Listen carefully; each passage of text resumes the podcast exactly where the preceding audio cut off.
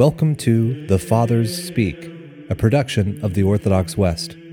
Each day, Father John Fenton reads a selection fitted to the Western liturgical calendar from one of the Fathers of the Church.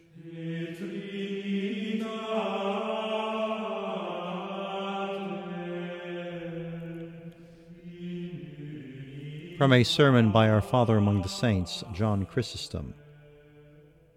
The question arises If those first called were so worthy in their lives and pleasing to God, and have shone out in the midst of all their trials throughout their days, how is it that they now have turned to evil feelings, namely, to envy and to jealousy? For seeing the others profiting equally with themselves, they say, These last have worked but one hour and thou hast made them equal to us who have borne the burden of the day and the heat. In the kingdom of heaven there is no one disputing or accusing in this manner. Far from it. For there is neither envy nor any jealousy. For if in this life the sanctified give up their lives for sinners, how much more will they rejoice when they behold them dwelling amid the joys of heaven, which they believe to be equally the possession of all? Why then did our Lord use this form of speech?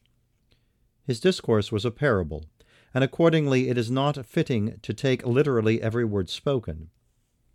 But when we have learned the purpose of the parable, we should gather this in, and not be too concerned as to the rest.